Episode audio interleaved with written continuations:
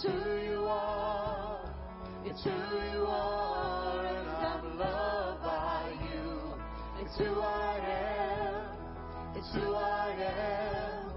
It's who I am. You're a good, good father. It's who you are. It's who you are. It's who you are, and I'm loved by you. It's who I am. It's who I am.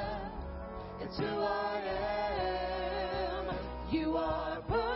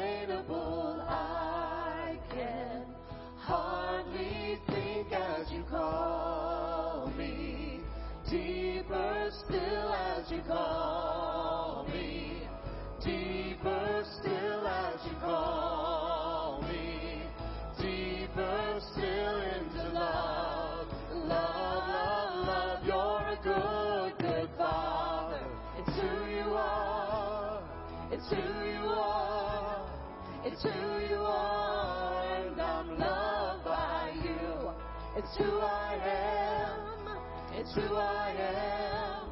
It's who I am. You're a good, good father. It's who you are. It's who you are. It's who you are.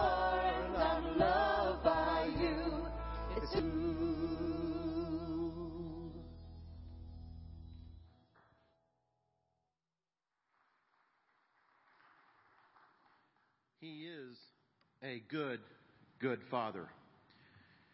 We at First Church would like to welcome you, whether you're here in person, listening on the radio, or watching on Facebook. We are blessed that you are part of our service and hope that our music and singing is uplifting, our Bible study is revealing, and our prayers impactful. We also hope that God's love and presence is felt while you worship with us this morning. Happy Father's Day to all our earthly fathers and grandfathers as we celebrate and honor them being in our lives, or if they're no longer with us, remember them for the unique role that they play in loving and supporting us. There's a lot happening here at First Church. Please look over the bulletin for items that may be of interest to you. A few items to note. Pastor Joel is preaching in his home church in New York this morning. We do have Pastor Tory. She'll be sharing a message, which is always a treat. She always has a lot of wisdom to share about living the life of a follower of Jesus. The roses on the altar are in honor of three couples celebrating wedding anniversaries. Larry and Becky Longsworth are celebrating 57 years today. Congratulations to the two of you.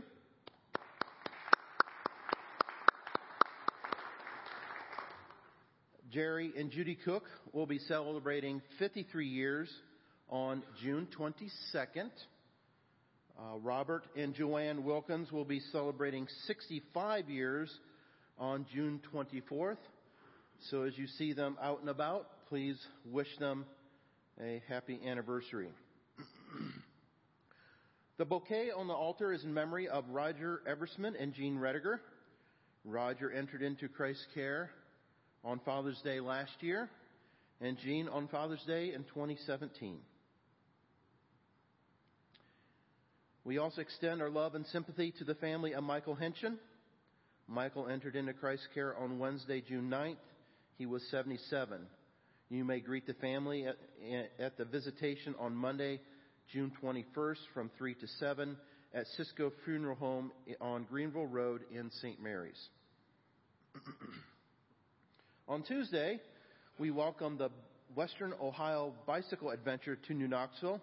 Up to 200 bicyclists will be traveling through town between 8 and 3. They will be stopping at First Church for water, snacks, and rest.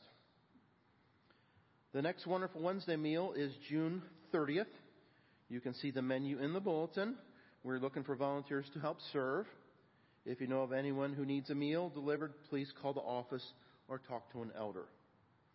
And now, would you rise and join me in the call to worship? It is taken from Psalm 46. God is our refuge and strength, an ever present help in trouble. Therefore, we will not fear, though the earth gives way and the mountains fall into the heart of the sea, though its waters roar and foam and the mountains quake with their surging. There is a river whose streams make glad the city of God the holy place where the Most High dwells. God is within her. She will not fall. God will help her at break of day. Nations are in uproar. Kingdoms fall. He lifts his voice. The earth melts. The Almighty God is with us. The God of Jacob is our fortress. Come and see what the Lord has done the desolations he has brought on the earth. He makes wars cease to the ends of the earth. He breaks the bow and shatters the spear. He burns the shields with fire.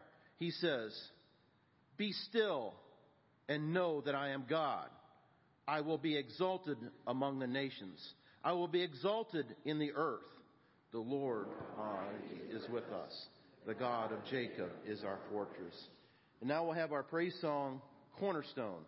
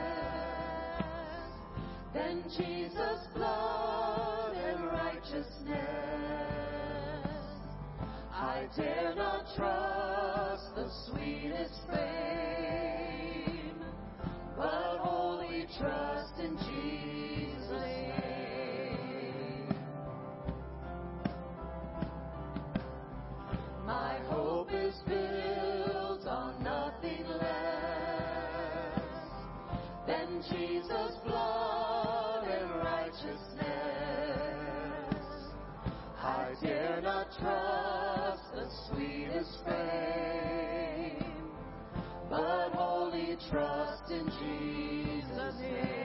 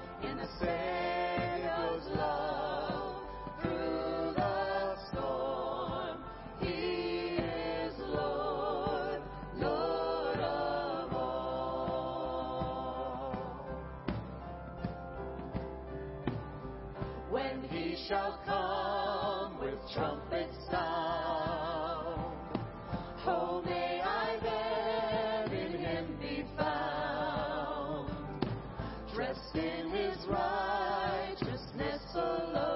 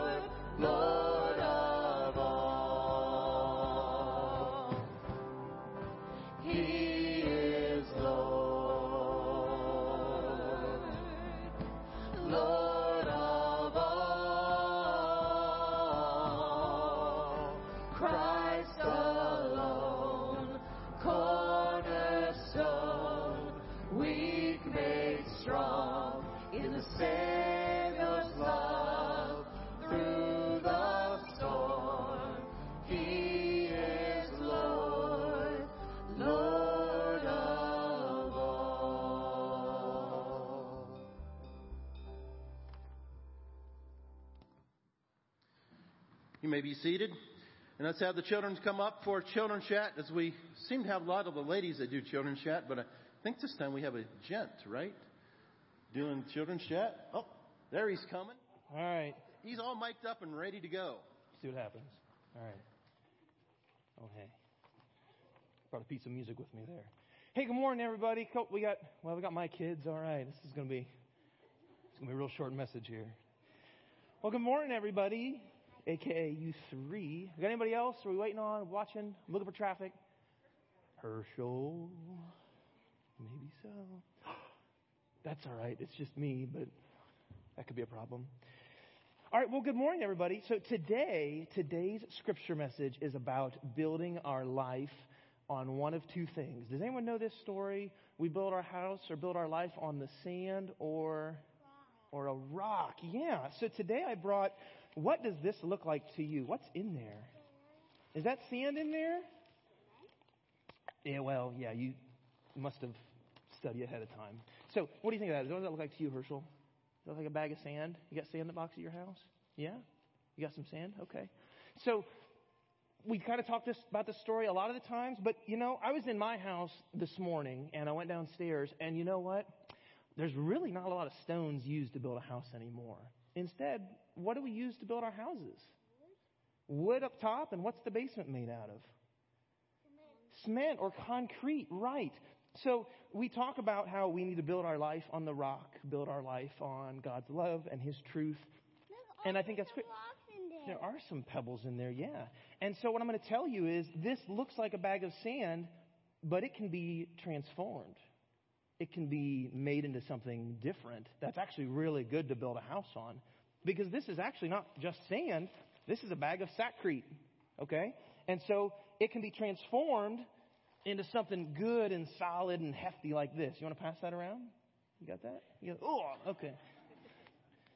So the only thing that we need to do to get this from something that's really, this is not be good to build a house on. It's kind of squishy and wibbly wobbly, and we, we hear in the Bible story that, you know, the house falls down that's built on sand. But what is it? His shoes are on their own feet. Your house must be a mess in the morning. Anyway, so what does it take to get this, this loose sand, this loose stuff to be something solid? And so a lot of stuff in the Bible is all about water, isn't it? We talk about baptism. Um, Jesus turned the water into wine. We talk about how we're washed, you know. And Jesus walks on water, exactly. And so my point is, my point is, and this goes, I think, for dads too. This is for grown-ups. This is for kids. Sometimes we feel like a bag of sand. We feel like we're not real strong. We feel like we're not real solid. We don't always do the right things. The point is, we are transformed and we can become like a rock if we bring that water of Jesus into our lives. What do you think about that? And actually, one of the best people in the Bible, his name is Peter. You know the stories of Peter? Stories Peter's the one that says, I don't know Jesus at all. I'm not with him. He said that three times. Remember the night that Jesus died? So the point is, the name Peter actually means rock, you know. And so he became the rock, the solid, good Christian that Jesus needed to build his entire church on around the world. And he actually did some pretty not great stuff from time to time because he's just like us. But he was transformed by the water, maybe from something a little squishy and sandy, and he was transformed into that rock, something that, that God and, and Jesus can depend and count on, like the rock. Good talk. All right, let's hold our hands and pray. Dear Heavenly Father, thank you this morning for these young hearts and minds and, um, and all of our hearts and minds this day. Let us be in this place of worship that your word may enrich and fulfill us and be transformative um, as is your will. Um, may this time together encourage us. May the reading of your word and its examination uh, enrich and fulfill our hearts. In your Son's name we pray. Amen. Thank you, Clinton. I think you might have had some of my sermon notes because we're also talking about Peter today, too. Um, so awesome. That was a great children's chat. Thank you so much. Uh, this morning, our offering goes towards the Sunday school department. Um, and as the deacons come forward, the Rohrbaughs are going to be blessing us with special music. And Aaron has a little bit of instruction for the special music this morning. Morning. Thanks, Tory. Good morning and happy Father's Day. Uh, we're going to continue our worship this morning. We're going to play a few good country gospel songs, I Saw the Light and I'll Fly Away. On the second song, I'll Fly Away, it's located in your blue hymnal on page 551. And when we start that song, or excuse me, 554, and when we begin to play, please join and worship with us this morning on I'll Fly Away.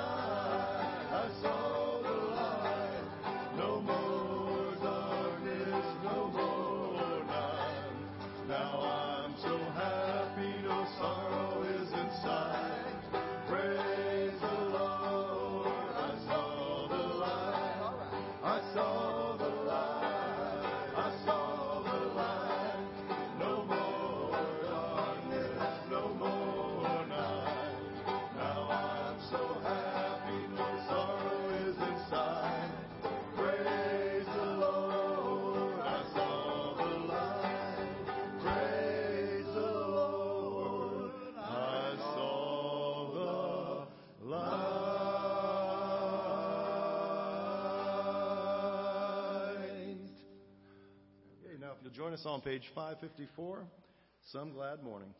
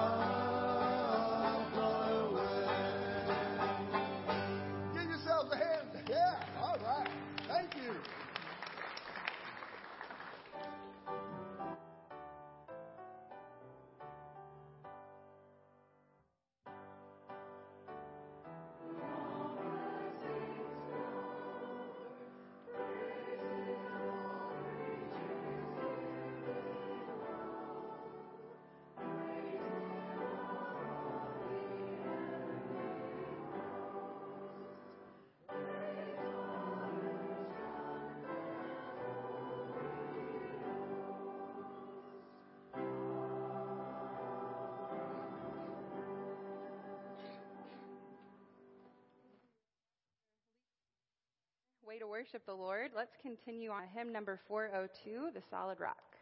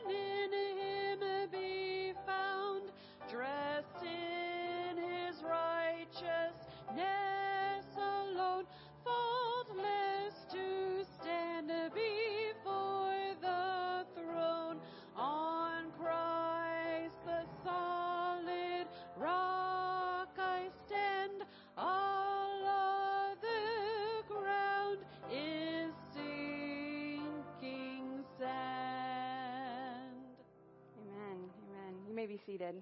First of all, I want to wish a happy Father's Day to all the dads out there. I hope that you all have a wonderful day and feel loved and appreciated today. Let's go to the Lord in prayer this morning. Heavenly Father, we thank you for bringing us together this morning to worship you. It is a gift to become, be able to come into your presence, Lord, and to worship together. God, we thank you for Father's Day, and we thank you for the dads that we have in our lives. And we thank you that you've given them the best example for what it looks like to be a father. And Lord, we pray that they continue to model their lives after you. Lord, we also know that days like Father's Day can be difficult for some. We pray that for those who desire to be fathers, that but for whatever reason that has not happened for them, we pray, Lord, that you would be with them today. Comfort them and bring them your peace. We also lift up those on the cares and the concerns list this morning. You know every situation and you know what is needed. And I pray that you would be with those individuals, Lord. And Lord, there's also so many people that come into church each week, Lord, carrying loads and burdens, Lord, and unspoken prayer requests and other things through the doors with them, Lord. And God, I just pray that you, you would be with those here that are hurting, that are maybe carrying a heavy load this morning, Lord. I pray that you would just uh, lift that load for them, that your spirit would be with them, and that you would give them comfort and peace that passes all understanding. Lord, I pray that as we continue to worship in our service this morning, that you would open our hearts and our minds for what you have for us. Help us to be focused on you. Help us to be open to your word. And God, I pray that your spirit would guide our hearts as we continue to worship you. And God, we pray all of these things in your Son's name who taught us to pray, saying, Our Father, who art in heaven, hallowed be thy name. Thy kingdom come, thy will be done, on earth as it is in heaven. Give us this day our daily bread, and forgive us our debts, as we forgive our debtors. And lead us not into temptation, but deliver us from evil. For thine is the kingdom, the power, and the glory forever. Amen.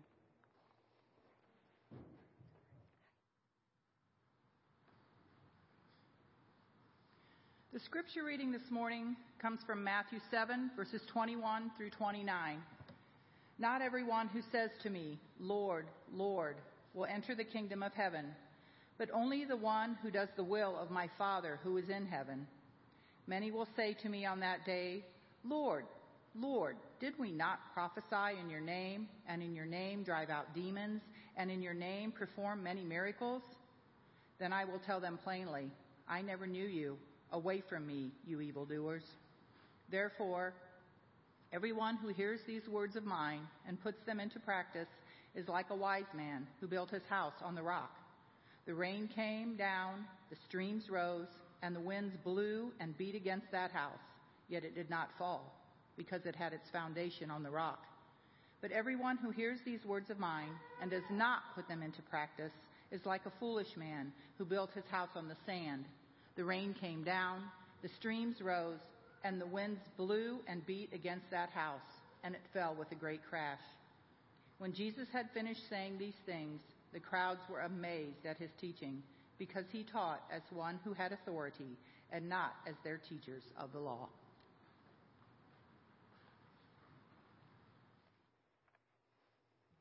Let's go to the Lord in prayer before we dive into our scripture this morning.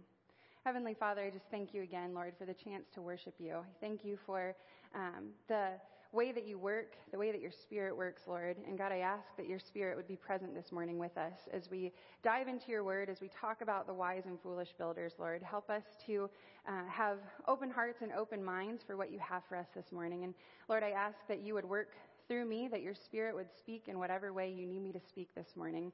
And may you be big and I be little. We love you and we thank you for this time. Amen. So this past Monday, I decided to take the day off to do a little bit of VBS recovery, but also to spend some time with Jake. And so we decided to get out of town and we went down to the Greene Shopping Center in Dayton. And while we were there, we decided to go into the bookstore. Now it's been a long time since I've been into a bookstore and I forgot how much I love wandering the aisles, just looking at all the books and reading the backs of them. And I love reading. I've always loved reading, and especially in the summer months. To me, there's really nothing better than sitting out on a patio or by the pool with a good book and just getting lost in the story for hours. And you know, I think the reason that I love to read is because I learn best through stories. Does anybody else learn through stories? Yeah. I do, and I love that we serve a God who knows that we all learn differently. Because if you look at the story of Scripture, there's a little bit of everything for everyone and all learning styles on every page. There are things like maps and numbers and figures for people that are maybe more logic learners or visual learners. There are things like genealogies and family histories throughout that you can piece together the, throughout Scripture. And there's also stories. And there's parables that help drive home important lessons for us to take into our daily lives. And so this morning, we're going to focus on the parable of the wise and foolish builders in Matthew 7. And in Scripture, a parable is a story that uses everyday experiences to illustrate a moral or spiritual lesson. And so this parable has always stuck out to me uh, because I've seen this story come to life on the shores of Michigan go through water level cycles. And so when my family first moved to Michigan, when I was in sixth grade, the water levels had been at an all time low. And so we would take the boat out onto Lake Michigan, and there would be hundreds of yards of beach for people to sit on and spend the day on. And sometimes the water was so low that in order to get out of the channel, we had to get out of our own boat and walk it over the sandbars that had formed in the channel and along the shoreline just to get out onto the big lake. But over time, the lake levels began to rise, thankfully. And about two years ago, those water levels on the lake were the highest that I've ever seen. And in the fall of 2019, Muskegon was hit with some pretty big storms that, that brought heavy winds and about 15 to 20 foot waves. And those high wind and waves lasted through the fall and into the winter months, months and they eroded a lot of the shoreline. They, the waves destroyed channels, they destroyed property, there was no more beach left. And you know, a lot of people build houses on Lake Michigan. And having a house on the lake with a view of the lake is really awesome, but it's also risky because if you want to have a view of the water, you're most likely going to be building your house on a sand dune. And sand dunes don't really make the best foundations. And so unfortunately now, when you look down the shoreline, you can see the results of people that built their house on sand dunes. You know, there's some houses that have not been affected by the erosion and the high wind and waves at all. And you can tell by looking at those houses that they planned for that. They planned for the sands to shift and the tides to change and all of those things. And many of those houses have retaining walls or rocks in front of them just to help protect their house against the elements. But other houses were not necessarily built with that in mind. And some of those houses right now are a few strong storms and waves away from sliding down into Lake Michigan. And you know, when I read the parable of the wise and foolish builders, I always picture those houses, the ones that are slowly slipping down the sand dunes because their foundation could not stand up to the elements. You know, foundations matter, right? The foundation, uh, the foundation of our homes matter, but the foundations that we build our lives on matter even more. So think about for a minute all the different foundations that you have in your life. Your house hopefully has a well built foundation to stand up long term, right? And the relationships that you've built throughout your life with your friends, your kids, your spouses, whatever, have all been built on various foundations. And our faith also needs a foundation to be built on. And so this morning, we're diving into the parable of the wise and foolish builders, and it comes at the tail end of the Sermon on the Mount. Now, I wish that we had time to go through the Sermon on the Mount today because it's so, it's so good. But if you haven't spent time studying the Sermon on the Mount in Matthew 5 through 7 and Luke 6, I strongly suggest that you spend some time there this week. You know, these, this sermon is a guide for what it looks like to live as disciples of Christ and also how to live as citizens of the kingdom of God in the world around us today. And you know, the main point of the Sermon on the Mount is that relationship with Christ and heartfelt obedience to God are foundational for the life of a believer. And so before we dive into this parable, I think it's really important that we back up a little bit and we look at the warning that Jesus gave to the disciples. Because this warning is really key to understanding the entire parable. And so Jesus says in Matthew 7, verses 21 through 23, Not everyone who says to me, Lord, Lord, will enter the kingdom of heaven, but only the one who does the will of my Father who is in heaven. Many people will say to me on that day, Lord, Lord, did we not prophesy in your name, and in your name drive out demons, and in your name perform many miracles? Then I will tell them plainly, I never knew you. Away from me, you evildoers. So this passage is a little bit frightening. And in fact, this warning is considered by some scholars as one of the scariest passages in all of Scripture because Jesus is talking to believers in these two verses. He, and he's saying that the believers will come to him and will be turned away from him because he doesn't know them, because he doesn't have a true relationship with them. And Jesus is, is addressing self deceived disciples. And the problem with these disciples is that they think that they have a relationship with Jesus because they're doing all of these things for him and in his name. And this is a warning for us too as believers because on the judgment day of Christ, there will be many self deceived believers that are turned away from Jesus. You know, they might have heard his words weekly in church. These people might have been sitting in the pews of churches since they were little.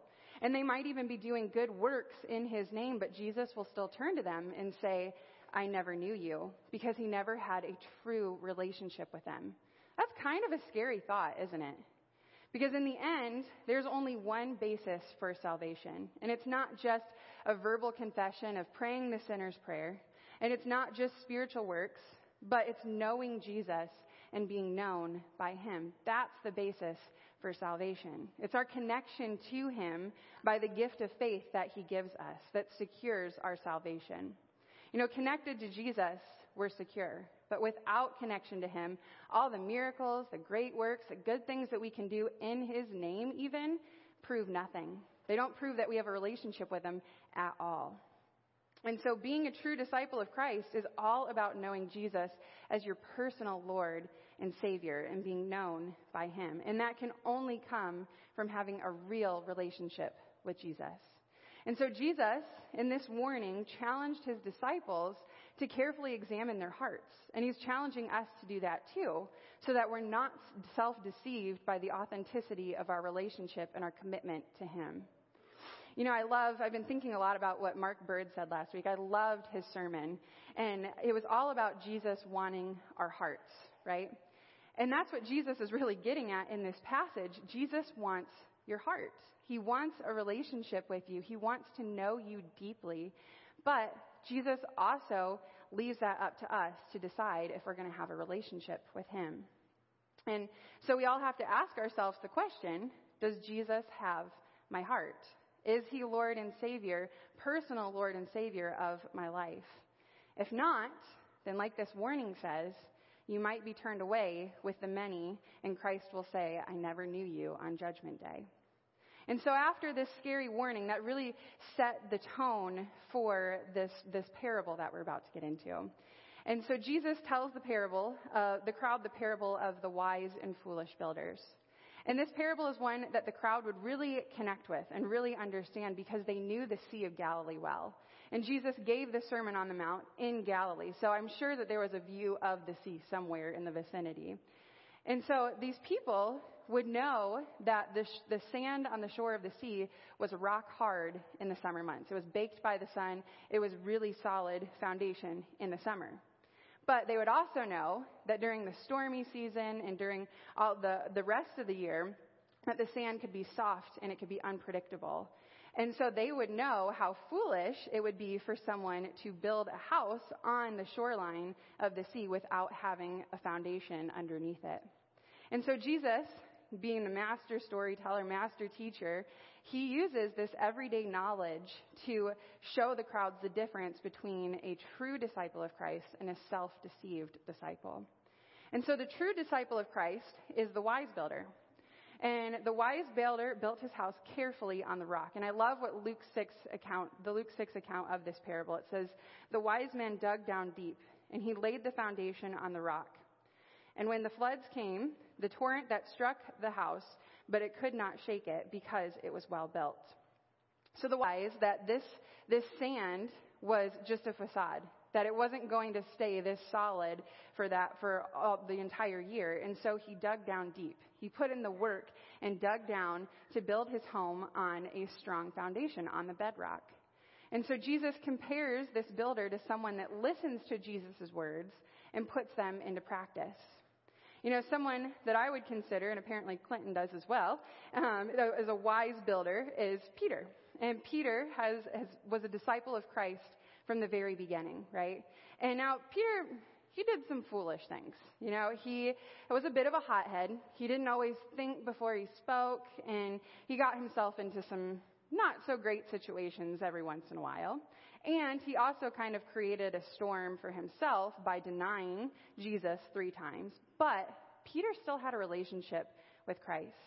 And in John 6, when people were abandoning Jesus, he turned to the disciples and asked if they wanted to leave him too. And Peter responded by saying, Lord, to whom shall we go? You have the words of eternal life. We have come to know and to believe that you are the Holy One of God. And I love those two words, to believe and to know, right? That indicates a personal relationship with Jesus that Peter had. It indicates that Peter knew Jesus, believed who he was, but also that Jesus knew him as well. And it was because of their relationship that Peter, that Jesus was able to use Peter to help build the church. And you know, the thing I love about Peter is that even though he messed up, even though he was a fool sometimes, even though he made some poor decisions, he never gave up. He still built his life on Christ and kept living for him, even though it cost him his life in the end. You know, a wise builder, like Peter, is someone that has a relationship with the Lord and lives their lives out of that relationship by obeying Jesus. Now, it's important to remember that it's not uh, just about the works that we can do or the good things that we can do for Jesus. None of those things will save us, right? It's all about our relationship with Christ. Ephesians 2, 8 through 10 says, For it is by grace that you've been saved through faith. And this is not from yourself, it is a gift of God, not by works, so that no one can boast. For we are God's handiwork, created in Christ Jesus to do good works, which God prepared in advance for us to do. You see, we've been given the gift of salvation and relationship with Christ. And, but love for Jesus and obedience to his word cannot be separated.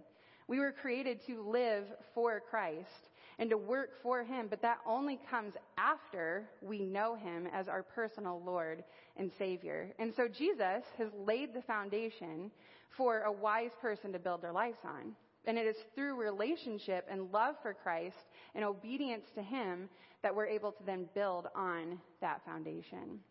And so the wise builder is the one who listens to the words and puts them into action, into action. But the foolish builder is the one who doesn't, right? The foolish man built his house on the sand.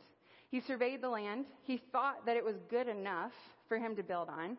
And you know, he may have been warned about building his house on the sand by people in the neighborhood, but you know, he didn't really listen to them. And Jesus says, But anyone who hears these words of mine and does not put them into practice is like a foolish man who built his house on the sand. The rain came down, the streams rose, and the winds blew and beat against that house, and it fell with a great crash. And so Jesus says the foolish builder is a person who hears the words, even understands the words, but does nothing with it. You know, one example of a foolish builder from Scripture is Judas Iscariot. And he was one of the 12 disciples, and Judas is kind of, he's kind of hard to understand because Judas heard the words of Christ. He followed Jesus for three years of his life. I mean, that is a long time if you think about it. Every single day being with Jesus and doing ministry with him. And Christ used him Christ used him along with the other 12 disciples to, you know, perform miracles, drive out demons, help people come to know Jesus. And all the disciples thought that Judas was a true disciple of Christ. But Judas betrayed Jesus for money. And he had been a self deceived believer all along. And you know, it's really easy for us to rag on Judas because he's an example of someone that really, really messed up in Scripture. But in reality, Judas is no different than some of us. It's not like Judas was this horrible, awful, evil person from the very beginning. No, he was like us.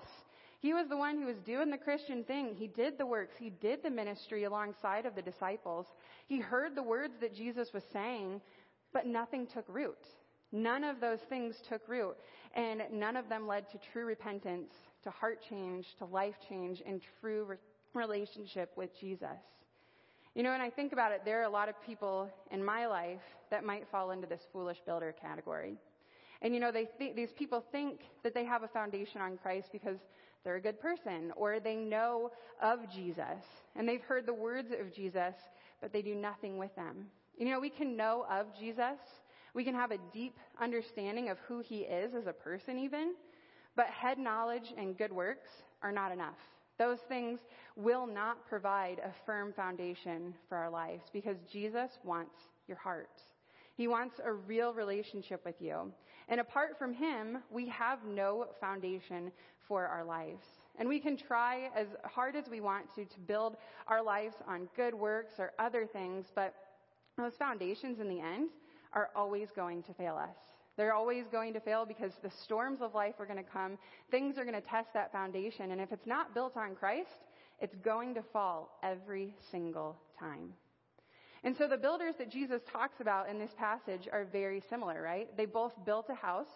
They built the house in the same area, which kind of puts them within the framework of the true believers. And on the outside, they both look like Christian houses.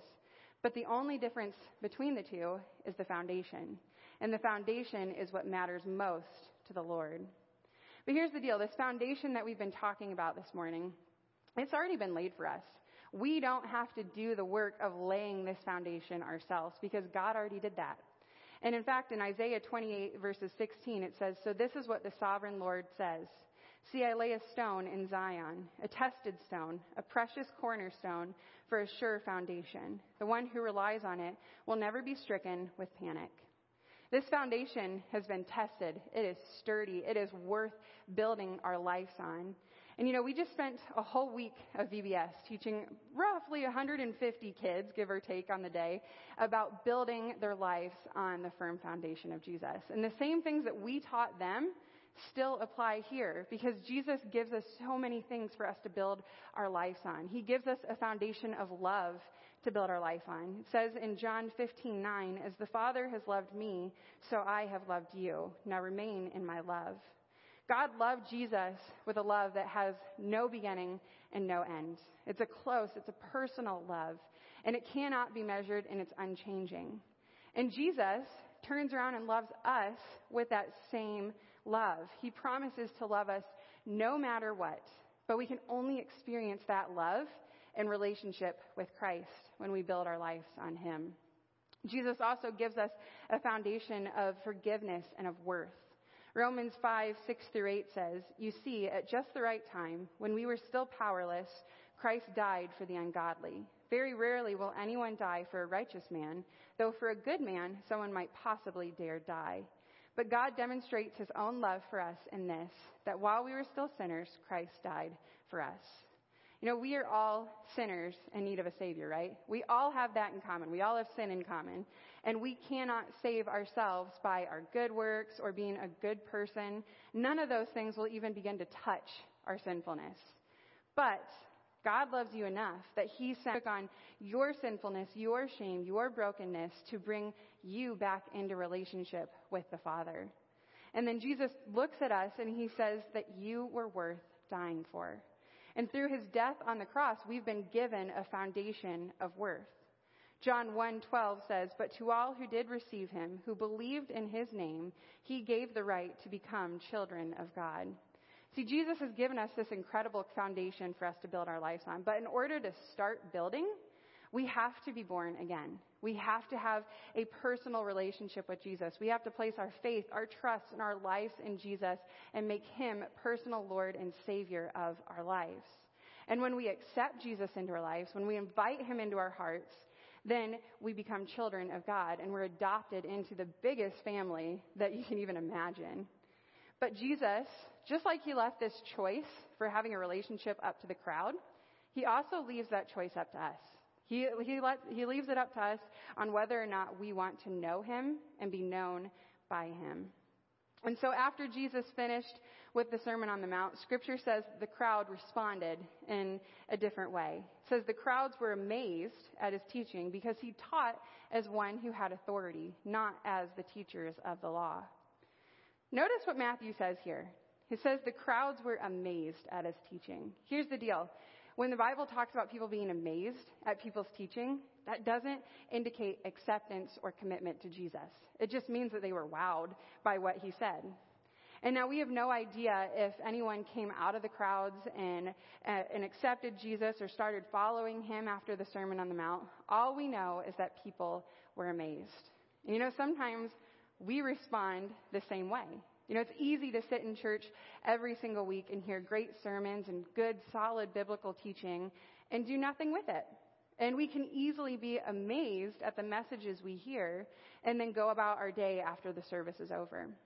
But that's exactly what a foolish builder would do. The foolish builder would hear the words of Jesus, think they're awesome, and then do nothing with them. But Jesus is calling us to not be a foolish builder, to come out of the crowds, and he's calling us to be like the wise builder and build our lives on him and by putting his words into action. James 1, 22 through 25 says, Do not merely listen to the word and so deceive yourselves. Do what it says. Anyone who listens to the word but does not do what it says is like someone who looks at his face in a mirror and after looking at himself goes away and immediately forgets what he looks like. But whoever looks intently into the perfect law that gives freedom and continues in it, not forgetting what they have heard, but doing it, they will be blessed in what they do.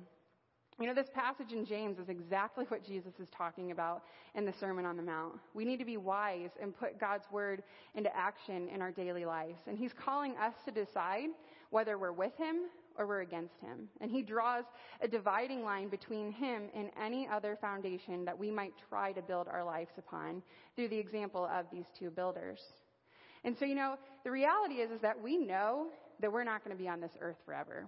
Jesus could take any of us home today, or he could come back tomorrow, right? And regardless of what happens, how it happens, when it happens, Scripture still calls us to be prepared. We have to live with eternity in mind, and because the way that we live our life here is important. And the foundation that we build our lives on matters because what we sow here, we reap there. And Jesus has given every single person in this room, every single person on this earth, a choice. A choice to accept Him as your personal Lord and Savior and to wisely build your life on Him, or to be a foolish builder and build your life on a foundation that is always going to fail you. But the choice is yours. Will you build your life on the firm foundation of Christ, or will you continue to try to build on the shifting sands that will always fail? Let's pray. Heavenly Father, I thank you, Lord, for your word. I thank you, Lord, that you call us to be wise. Lord, that you have laid this foundation of love, of forgiveness, of worth, Lord, and you looked at us and you said that we were worth dying for. God, I pray for anyone in this room who does not know you, that they would come to know you as personal Lord and Savior. Lord, I also pray for those in this room, and sometimes myself, I fall into this category, Lord, of where I am foolish. We are foolish. Sometimes we try to build our lives on things that just don't matter. Lord, help redirect us to build our lives on you. Help us to be wise in how we live. Help us to put into action the words and the things that you tell us to do as your disciples. Lord, we love you and we thank you for this time together. We thank you for the, the words in the scripture that remind us to be wise builders. Amen. If you would stand and join us in our last praise song, Build My Life.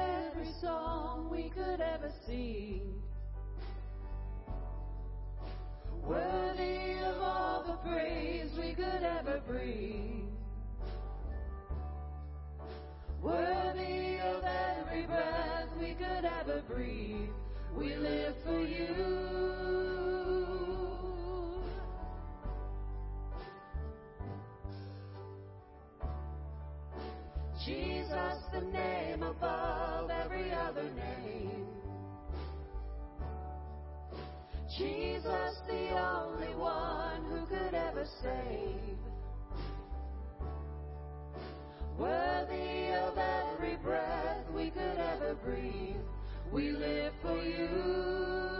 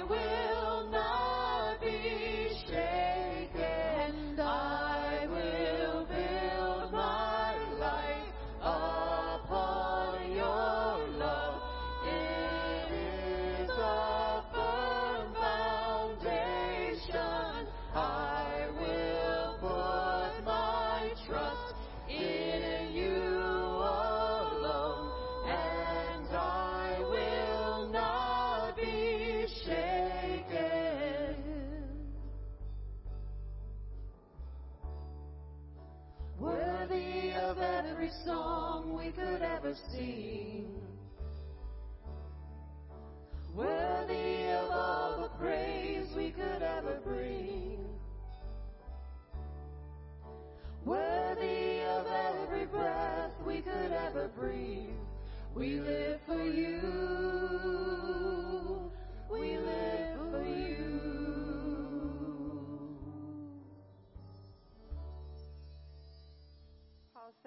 Ephesians 4 For this reason I kneel before the Father, from whom every family in heaven and on earth derives its name. I pray that out of his glorious riches that he may strengthen you with the power through his Spirit in your inner being, so that Christ may dwell in your hearts through faith. And I pray that you, being rooted and established in love, may have power together with all the Lord's holy people to grasp how wide and long and high and deep is the love of Christ, and to know this love that surpasses knowledge, that you may be filled to the measure of all the fullness of God. You may go in peace.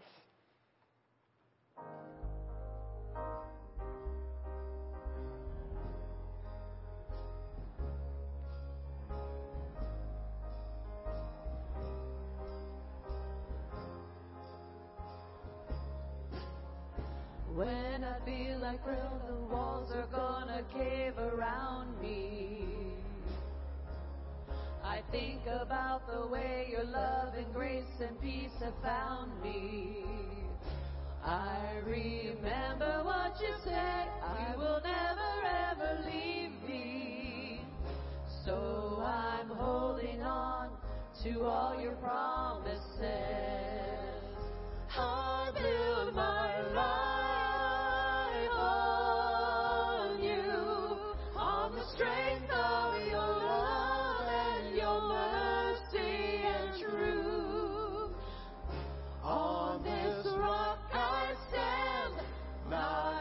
shifting sands. I build my life on you, Jesus.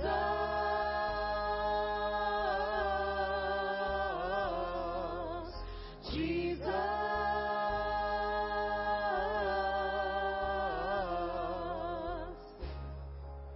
When the wind and rain try to wash away my shelter, you will not be moved. The walls you build will stand forever. I remember what you say. You will never